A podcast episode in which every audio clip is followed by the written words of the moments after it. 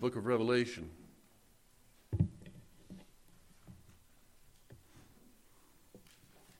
We'll be reading verses chapter 6, verse 1 through 11. We won't have time to go through all of the seals, but we're going to start opening some of the seals or look at how the seals were opened and what they mean. The text, the sermon this morning is entitled God's Activity Against All Sin. If you remember from last week in the John's vision from chapter 5, he has seen the Lamb on the throne, the only one worthy to open these seals, the Lamb as though he were slain before the foundation of the earth. Verse 1 Now I watched when the Lamb opened one of the seal, seven seals, and I heard one of the four living creatures say with a loud voice like thunder, Come. And I looked, and behold, a white horse, and his rider had a bow, and a crown was given to him, and he came out conquering and to conquer. When he opened the second seal, I heard the second living creature say, Come. And out came another horse, bright red.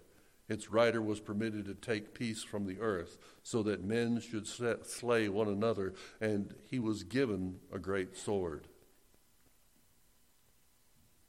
When he opened the third seal, I heard the third living creature say, Come. And I looked, and behold, a black horse, and its rider had a pair of scales in his hand.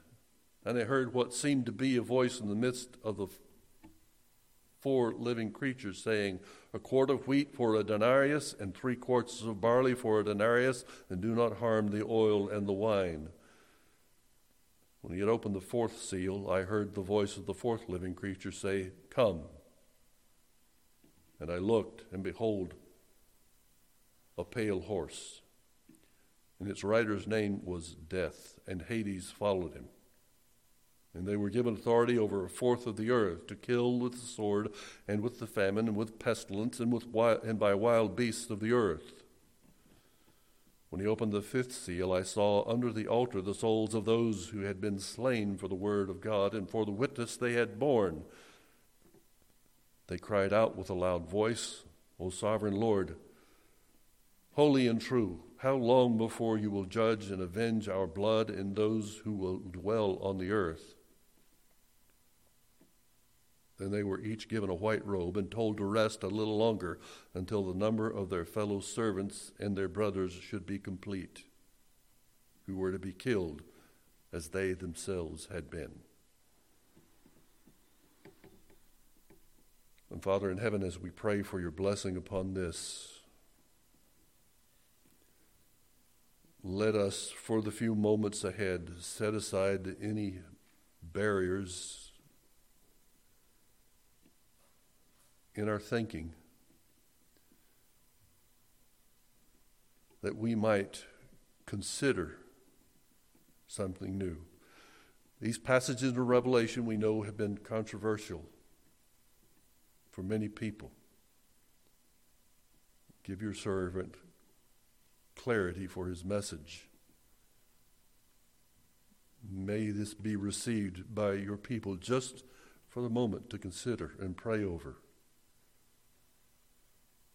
We long to make sense and understand the wisdom that is here. This book is meant to equip us and to prepare us. So let us see what is here for us, that we might be encouraged, that we might be strengthened, that we might be ready. It is in the name of Jesus we pray. Amen.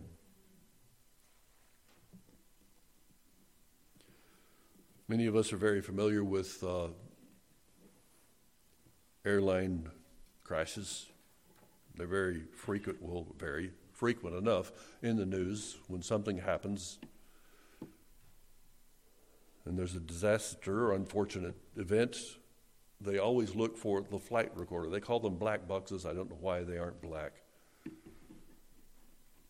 But there is a flight recorder and a cockpit voice recorder so they can read what the airplane electronics could tell them and they could also hear what the pilots were talking about.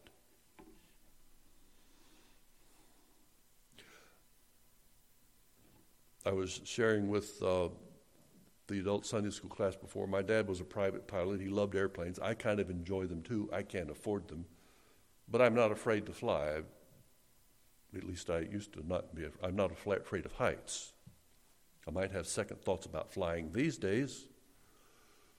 There's a episode or series on television uh, called Mayday. Some of you may have seen it. There are several episodes there where they examine air disasters, and they always look after the crash. They get the cockpit flight recorder and reveal the pilots. I've seen two or three efforts where the pilots have their flight manuals open in front of their laps and trying to figure out what's going on.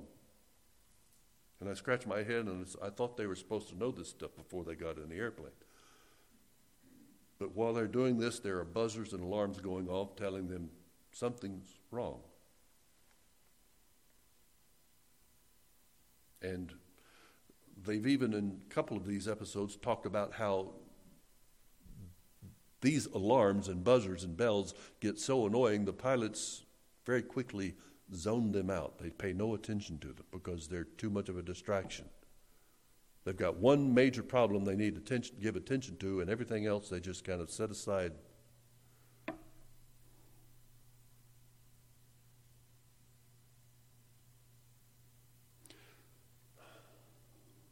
Airplanes are wonderful things, especially the big airliners. An A320 has 340,000 parts, weighs over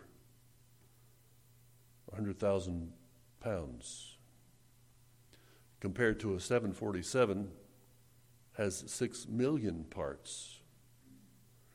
And standing on the ground with no fuel, no passengers, and no freight weighs 430 pounds. I think it's quite remarkable that these things can fly.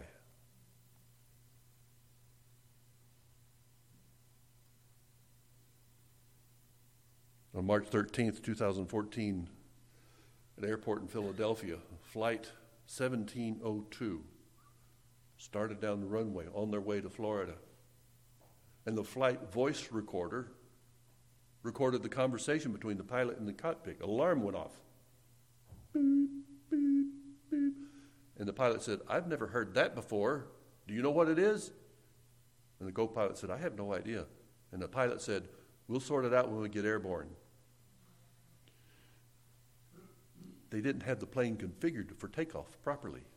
So, 2,000 feet down the runway, when the nose was in the ditch, they had to evacuate the plane.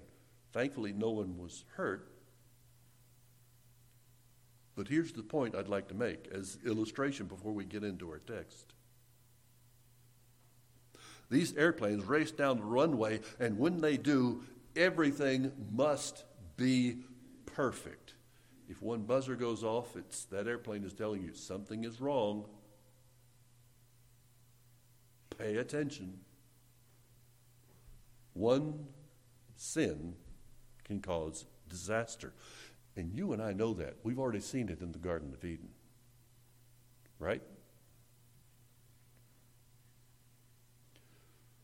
Revelation has sometimes been described as kind of a flight recorder. It explains what went wrong in this world. More accurately, it tells us how God has responded and how he will respond against sin.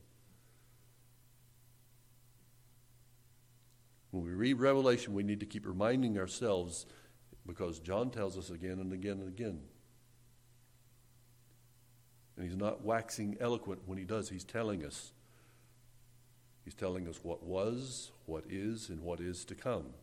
He was instructed to do that. The book of Revelation tells us what has happened and why it has happened, what is happening and why it is happening, and what will happen.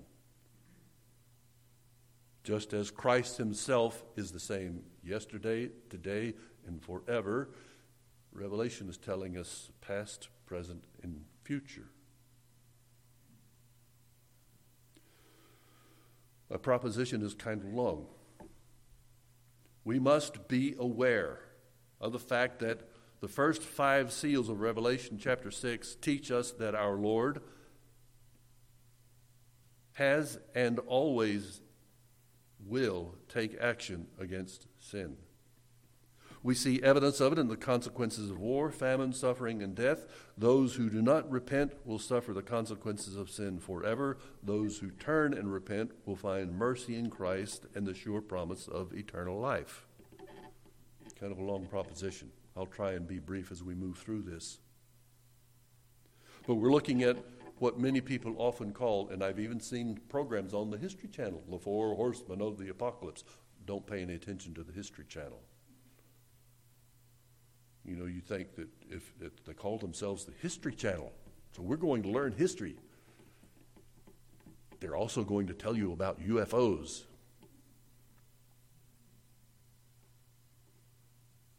I don't trust the accuracy of the History Channel. It might be entertaining. That's as far as it goes. But these horsemen that are described in Revelation chapter 6 are really just, I don't mean in a small way, an illustration of angelic beings riding horses in clouds. And some of you may have been to churches or seen preachers teach on this. I grew up learning this stuff, and I remember my own pastor using these illustrations big banners behind the pulpit showing angels on horses riding in the clouds and telling us the Bible says that will happen.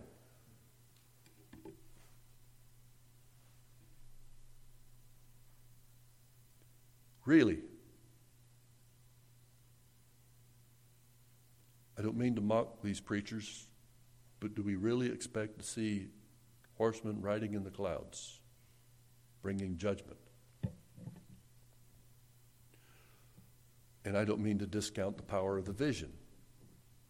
It is important. We need to learn the lesson from it.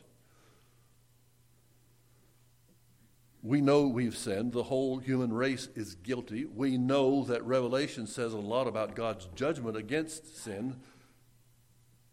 But is Revelation all about the future?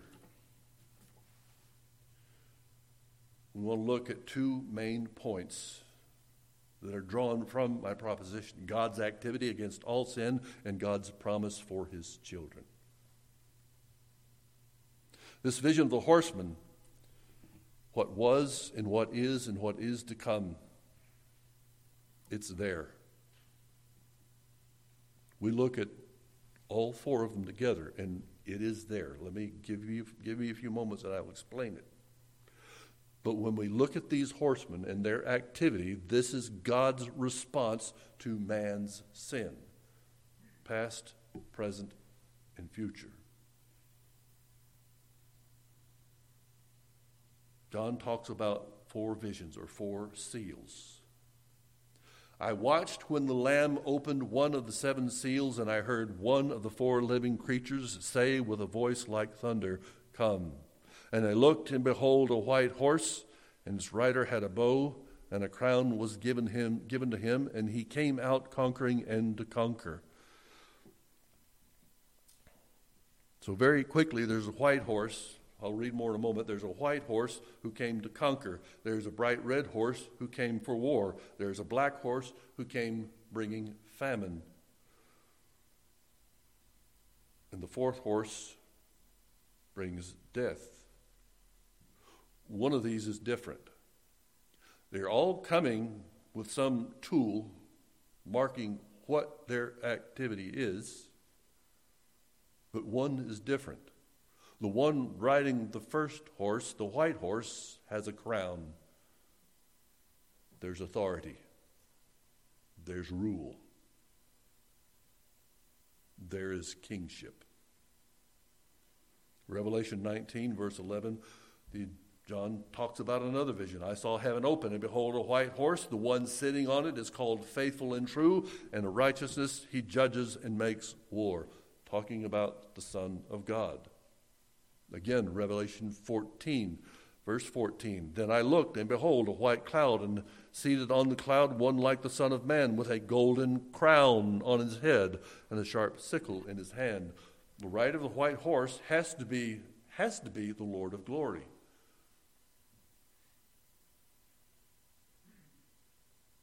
If you remember Revelation chapter 1, he is described as the glorified Lord. Beautiful, angelic, glorious. Revelation 5, he is described as a lamb slain. And in Revelation 6, he is a sovereign Lord orchestrating the judgment upon man's sin. All of these different visions are different lessons about the activity of God, our Lord, our Savior. Well, if He's bringing war, isn't God supposed to be loving? Think this through with me. When we say that God is infinite in all things, that means He is without measure anywhere. He is outside of time. He is not limited by time. He is not constrained by our world at all. He is outside of it with his eyes looking in and yet within it, present with us in Christ. He has created it all for his glory for his purpose. So he is infinite, without measure in love, without measure in mercy, without measure in power, without measure in compassion and patience. At the same time, and this just kind of blows your mind, we don't understand it. He is also infinite, without measure in righteousness, justice, wrath.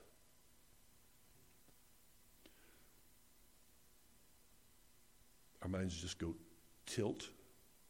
How can he be both?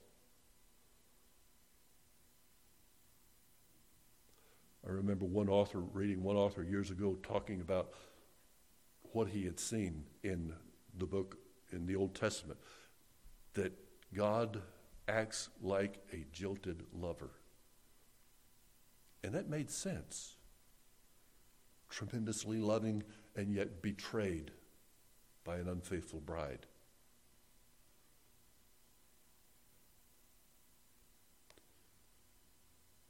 I don't know if you've ever been in a situation like that in a relationship where someone was unfaithful to you. You, you hurt so much, you still love them, but you were just so angry. That's the infinite compassion and anger of God when He considers our sin and infidelity. So when we read about this white horse one with a crown and with a bow, coming to conquer and conquering and to conquer. We look back in Isaiah. Where is the evidence of that? Does God really do that? Evidence Isaiah 45, verse 5 I am the Lord and there is no other. There is no God besides me. I will gird you, though you have not known me that they may know from the rising of the sun to its setting that there is none besides me. I am the Lord, there is no other. I form the light and I create darkness. I make peace and create calamity. I, the Lord, do all these things. Uh, God wouldn't do that. I make peace and I create calamity. I do all these things. The Bible tells us so. Infinite in his compassion and love, infinite in his wrath and justice and righteousness.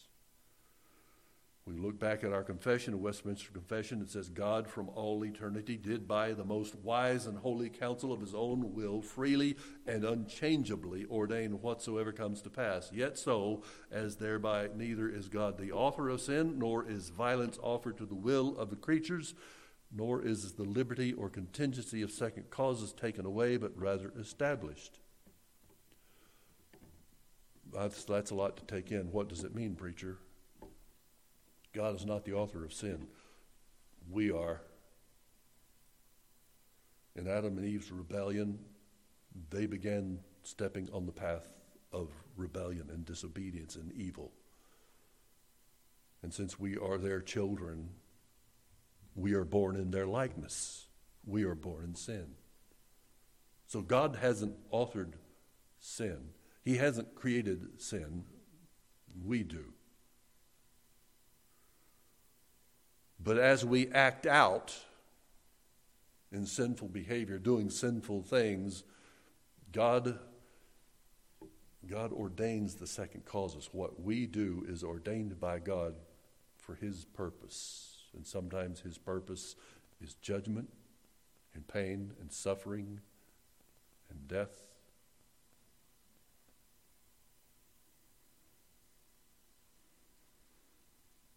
Proverbs 1 22 through 27. How long, O simple ones, will you love being simple? How long will, you scoff, will scoffers delight in their scoffing and fools hate knowledge? If you turn at my reproof, behold, I will pour out my spirit to you. I will make my words known to you because I have called you and you refuse to listen. I have stretched out my hand and no one has heeded because you have ignored all my counsel and would have none of my reproof. I also will laugh at your calamity. I will mock when your terror strikes you. When terror strikes you like a storm and your calamity comes like a whirlwind, when distress and anguish come upon you. Does that sound like the God you worship? It is, or it should be. We don't worship a Santa Claus. John's vision of four horsemen tells us that there is a sovereign Lord orchestrating the consequences of men's sin for his glory, for his purpose. You might ask, why doesn't God do anything about the sin in the world? That's exactly what He's doing. He is judging it actively. He has been in every generation throughout all recorded history.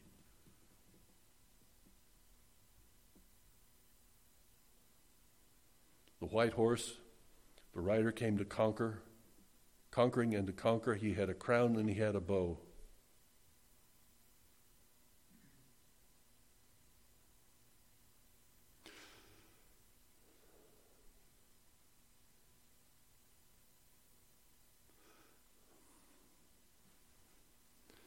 Hebrews chapter 1 quotes Psalm 110. Speaking of the Lord Himself, you, Lord, laid the foundation of the earth in the beginning, and the heavens are the work of your hands. They will perish, but you remain. They will all wear out like a garment. Like a robe, you will roll them up. Like a garment, they will be changed, but you are the same, and your years will have no end. To which of the angels has he ever said, Sit at my right hand until I make your enemies a footstool for your feet? Are they not all ministering spirits sent out to serve for the sake of those who are to inherit salvation?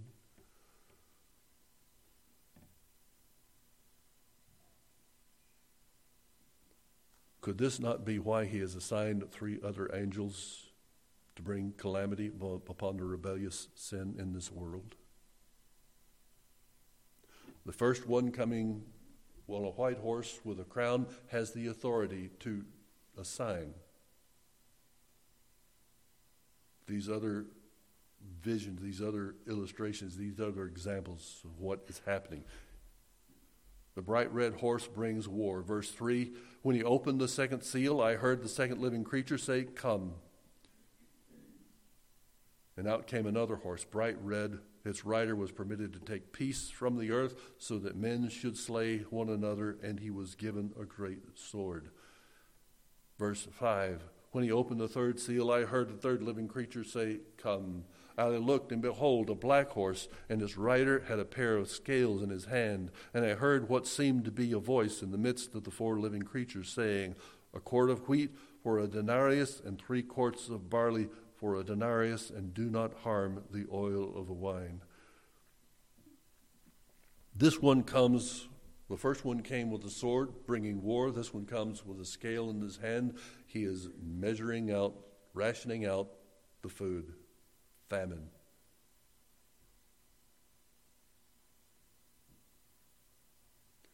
Even inflation. This is where it gets political, but I'm not going to go there, but it does get political. Our nation has sent a lot of food to other nations because of famine and starvation existing. We send aid everywhere. But a lot of those countries that receive our aid don't give it to those in need. They use it for political leverage elsewhere, and people remain in starvation. That's the kind of suffering that's going on in this world because men are sinners. And we are reaping we are reaping the fruit that has been sown. And this nation, this world needs to repent. And we as Christians need to recognize what is going on. That's why it says a quart of wheat for a denarius three quarts of barley for a denarius. A denarius was a day's wage. How much did you make each day at your job? Could you imagine spending, this says a quart, that's not very much. That might make two small loaves of bread. I, I, I don't know, I'm not a baker. For a day's wage. And barley was even cheaper, and it's a they're saying inflation is going to get worse. It's going to be harder to get food. And we've seen times like this throughout history. Most recently, I think, that I recall to mind is the nation of Germany between the First World War and the Second World War. It is said that inflation got so bad there that you could fill your wheelbarrow up with cash money and buy a loaf of bread. People back then thought the Lord was coming soon, too. Do not harm the oil or the wine. We talked about idiomatic phrases last week. Here's another one. What does that mean? It means that even the wealthy, the people who could afford the wealthy things, that will be rationed too. Do not harm the oil or the wine. Do not abuse it. Do not use it too much. It's got to be metered out. It's got to be rationed out too. That even the wealthy and the rich will not escape this kind of famine. The pale horse is death. When he opened the fourth seal, I heard the voice of the fourth living creature say, Come. And I looked, and behold, a pale horse, and his rider named was Death and Hades followed him. And they were given authority over the fourth of the earth to kill with the sword, and with the famine, and with the pestilence, and with wild beasts of the earth. I need to ask you again is this an explanation of future events, the very last days, something we look forward to, or is this something that we've already seen? What generation do you know of throughout history? And Everyone here should have had some introduction to history. When has this not happened? It's been in every generation since Adam and Eve. And John is telling us, the Lord is telling us through John, explaining to us, this is my reaction to sin, and I am calling you to repentance. Man, in his proud effort to exalt himself, has been barreling down the runway in search of his own glory, and God has been setting off alarms stop, repent, turn around, or die. That's what this is telling us.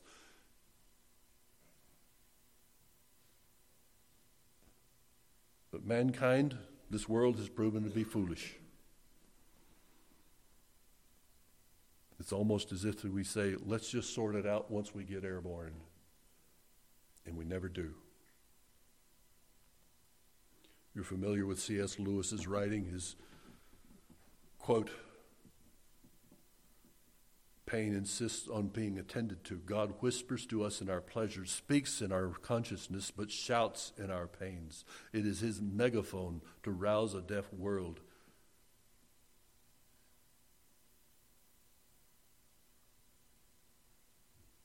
That's what John is describing with these four. Every generation has, has experienced this.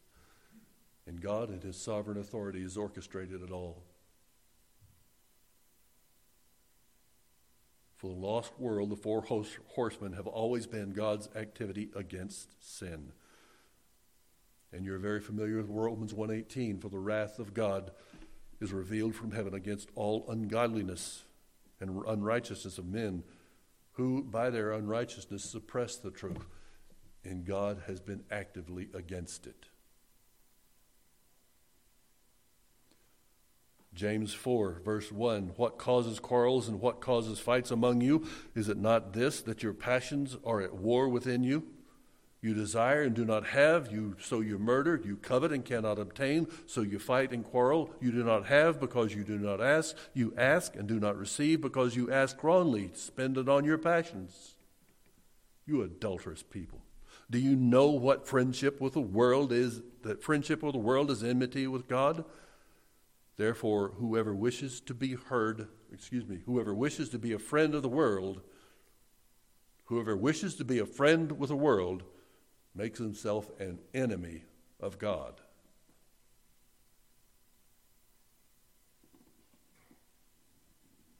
Why has there always been war? Why has there always been hunger? Why has there always been famine? Why has there always been disease? Because these visions have been fulfilling themselves in every generation, in every eon, in every decade, in every life. Not something to look forward to, it's something that is happening now.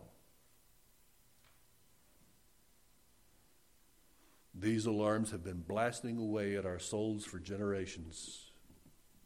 We have become deaf. We have acclimated. Oh, this is just normal. We can tolerate this. We can put this is okay. As long as we can sleep comfortably in our warm beds, safe from pain and want, the suffering elsewhere doesn't really matter much. But I need to remind you that death never was meant to be normal. Hunger was never meant to be normal. Disease was never meant to be normal. We have been living in a subnormal, painful, hurting, rebellious world because of our sin. And God has been against that in every generation. All of these things that are happening the pain, the hunger, the disease, the suffering, the war, the death all of these things are chastening rods in the hands of God. He has already ordained that the consequences of sin be very painful and expensive. Remember, he is not the author of evil or sin and suffering, but is never beyond his authority to control. He can use it to punish a person, he can use it to judge a nation, and he very often does. Proverbs 8:15 the Bible says by me kings reign John Calvin once wrote, When God wants to judge a nation, he gives them wicked rulers.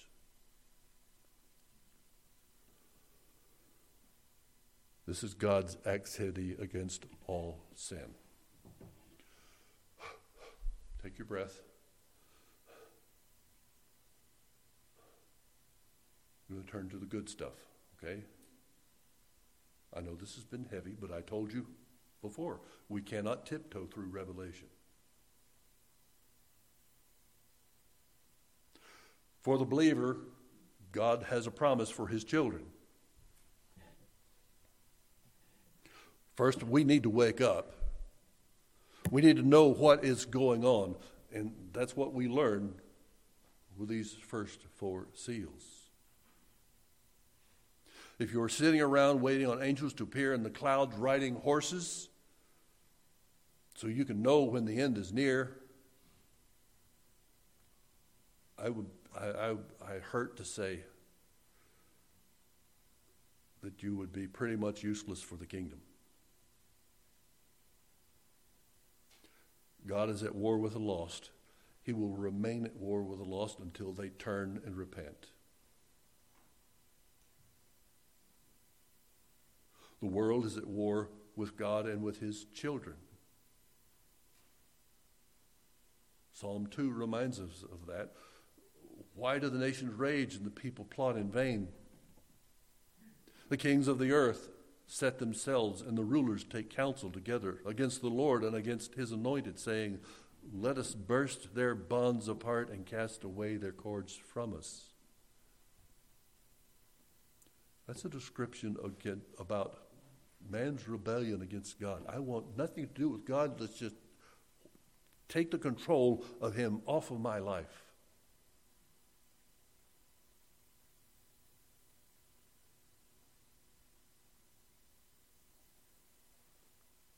Now, as children of God, as believers, the, war, the world is at war with God.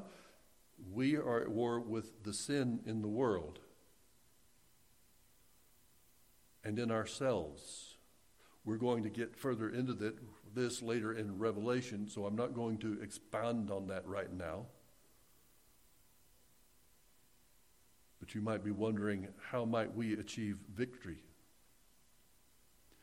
First, we already enjoy the eternal consequences of victory that has been secured for us in Christ, and you're very familiar with 2 Corinthians 5:21. For he made him who knew no sin to be sin for us that we might become the righteousness of God in him. The Lord Jesus Christ, perfect, sinless Son of God, became sin for us, that we might be the righteousness of God in Him. He came to this earth, this world, put on our spiritual filth, gave us His righteous robes, and set us free.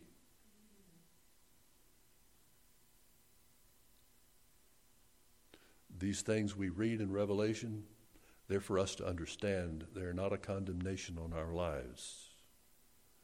And when we see the things happening in this world, we need to understand that God is in control. He's not lost control, He's not gone crazy.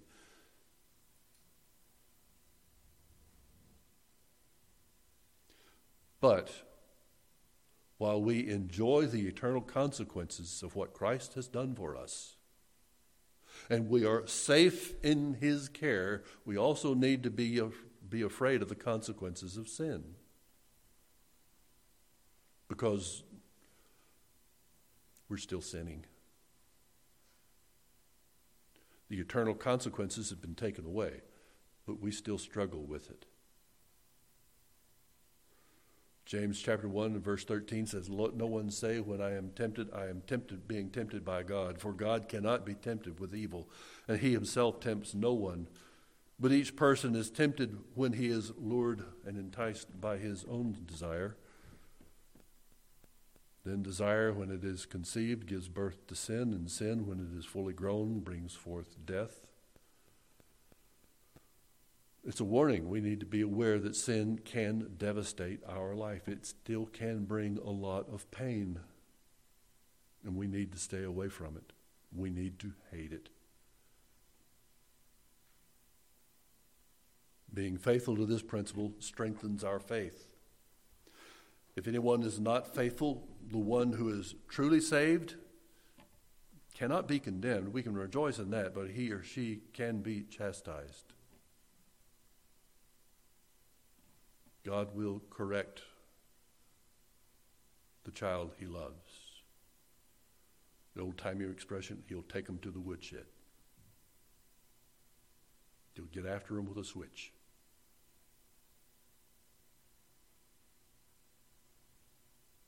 There have been and will continue to be consequences for sin. For the believer, we can call it collateral damage, but it's not eternal. It's limited to this lifetime. God has a promise for his children. Verse 9 of chapter 6. This is not going to sound like a promise, but it is. When he opened the fifth seal, I saw under the altar the souls of those who had been slain for the word of God and for the witness they had borne. They cried out with a loud voice, O sovereign Lord, holy, holy, and true, how long before you will judge and avenge our blood on those who dwell on the earth?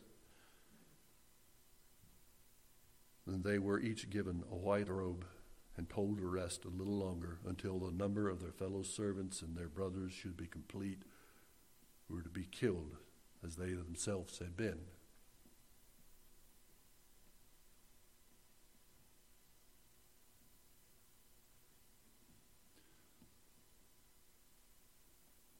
Clearly, some of these people that John saw near the throne, wondering, How long, Lord, shall we wait to be avenged? Clearly, some of them had to have been mentioned in Hebrews chapter 11.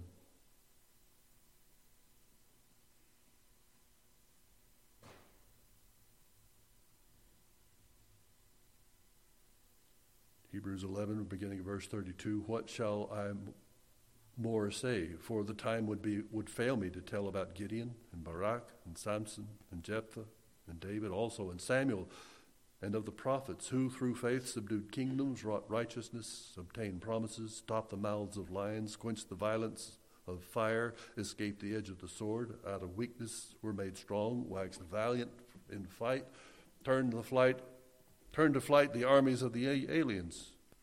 Women received their dead raised to life again, and others were tortured, not accepting deliverance that they might obtain a better resurrection. And others had trial of cruel mockings and scourgings, moreover of bonds and imprisonment. They were stoned, they were sawn asunder, they were tempted, they were slain with the sword, they wandered about in sheepskins and goatskins, being destitute, afflicted, tormented, of whom the world was not worthy. They wandered in deserts and in mountains and in dens and caves. All these things having obtained a good report through faith, received not the promise. God having provided some better thing for us that without they without us should not be made perfect.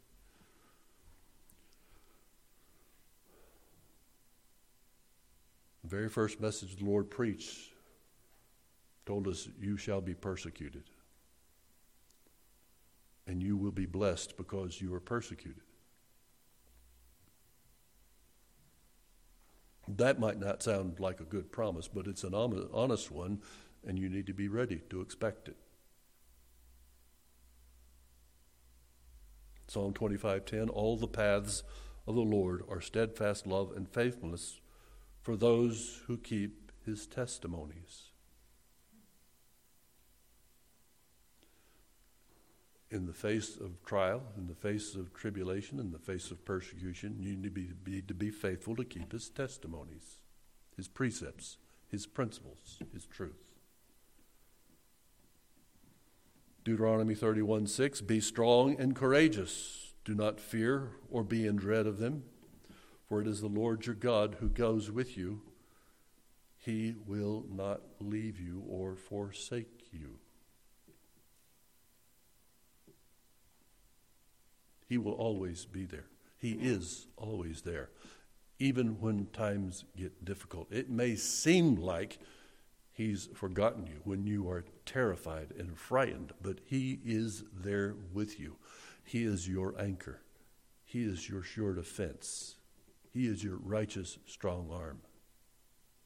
Trust Him.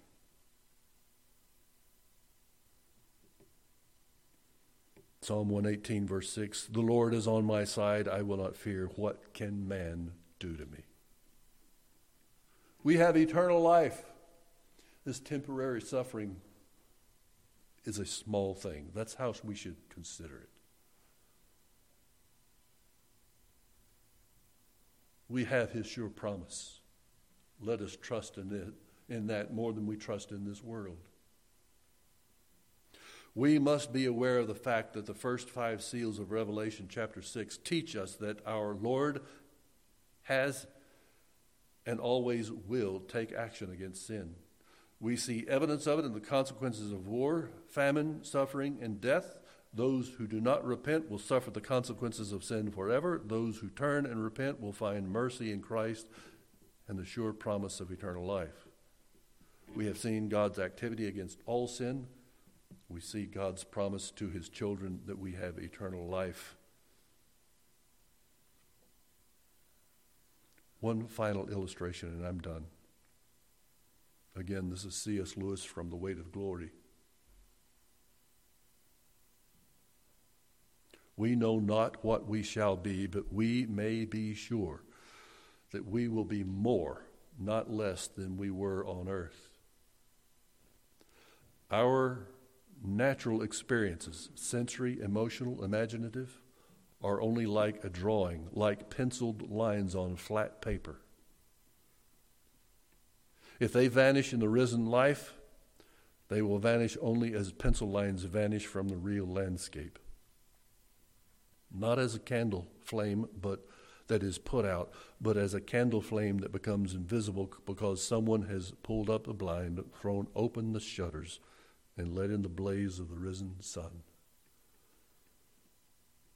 Our life everlasting will be so much more than we can imagine. That's what the Apostle Paul said in 1 Corinthians 2.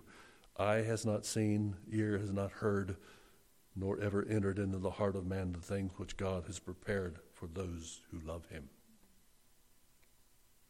That is our promise.